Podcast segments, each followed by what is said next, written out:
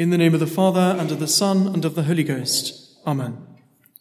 As the Church moves ever closer to the start of the season of Lent, today she pauses on the threshold of the Great Fast to provide an opportunity for recollection and final preparation for the coming penance, and a chance for each of us to ensure that our hearts are truly ready to enter into the 40 days and 40 nights that help to purify us for the celebration of the Paschal Feast.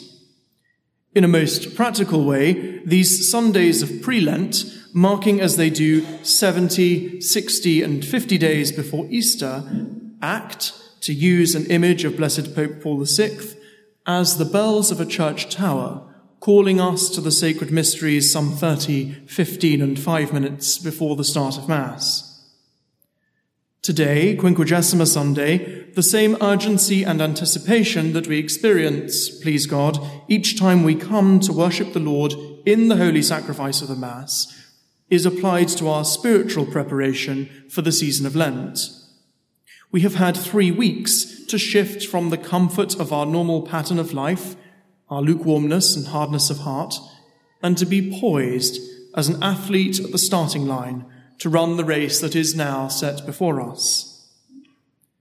At the heart of the observance of the season of Lent, and so of our preparation for it in these days, it is the conformity, is rather the conformity of the self to the person of Christ. The passion and death of the Lord, which is the central image and focus of the Lenten season, is the supreme example of obedience, that of God the Son to God the Father. As St. Paul writes, being found in human form, he humbled himself and became obedient unto death, even death on a cross. Obedience, and thus conformity to the will of God, is then, for us also, the challenge to be faced. The temptations that beset us, and which we will combat in a renewed and reinvigorated way in the coming weeks, seek to draw us from the covenant established between us and God in the sacramental outpouring of grace in holy baptism. They seek to persuade us of our own importance and our own capacity for salvation and to lead us away from the necessary graces of our relationship with the Heavenly Father, as they did to our first parents in the Garden of Eden. The rigors of Lent, which we face armed with the spiritual weapons given us in the sacramental life of the Church and in the moral code, are fundamentally a training ground in the reality that it is with God alone that our salvation rests and that it is only by bringing our lives into the order and harmony of His perfect life, that is the life of the most holy and undivided Trinity, that we might benefit from the grace, from the gift of the sacrifice of His only begotten Son on the altar of the cross. As we hear at the start of the sacred Triduum, even the Lord subjects himself to this obedience, saying to the Father, Not my will, but thine be done.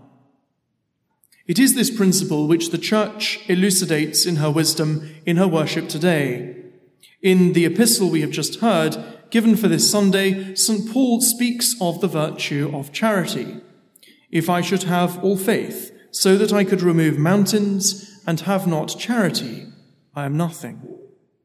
Such charity, such love, is not a nebulous concept or a raw emotion, but a clear and definitive reality which is revealed to us in the very person of Christ. As scripture tells us, God is love, and he who abides in love abides in God, and God abides in him. Thus, to conform ourselves to the person of Christ, who is love personified, is to be perfectly filled with the gift of charity, and one with the love that flows from his own most sacred heart. As a well-known hymn puts it, O dearest Lord, thy sacred heart with spear was pierced for me.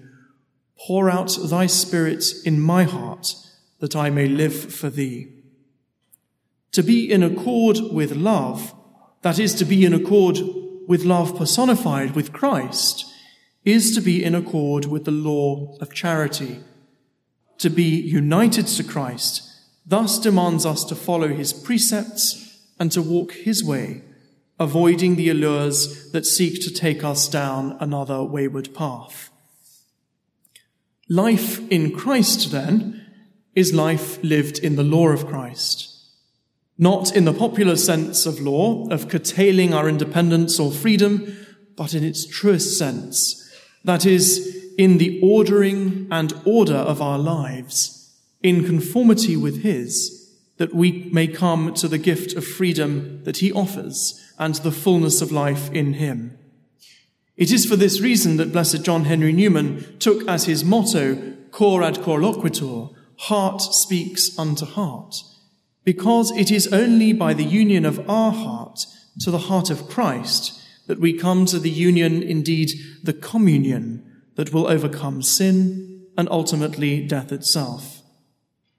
In the season of Lent, then, we seek to reassert the rule of law, of the law of Christ in our lives, to bring ourselves back from the wayward path of our selfish and self-centered conviction that we can tread the path to heaven without Christ as our guardian and guide, and to become one with him once more. We see this, of course, most vividly in the renewal of baptismal promises at the Easter Vigil, that ultimate pledge of our renewed conviction that it is only in Christ, indeed through him, with him, and in him, that we can pass through the Red Sea from the bonds of our slavery to sin and enter into the promised land of our heavenly inheritance. As we turn now to offer again the Eucharistic sacrifice here on the altar of Christ Himself, this sentiment is reasserted to us again in the Church's own song of praise in the sacred liturgy, as we hear in the words of the offertory Blessed art thou, O Lord O teach me thy statutes. With my lips have I been telling of all the judgments of thy mouth.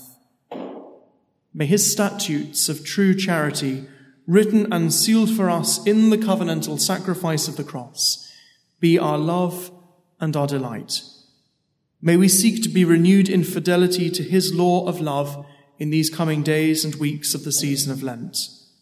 And may we be prepared to acknowledge our fundamental need of his firm but loving correction, that in our penance we may beg of him, Lord, have mercy upon us and incline our hearts to keep thy law.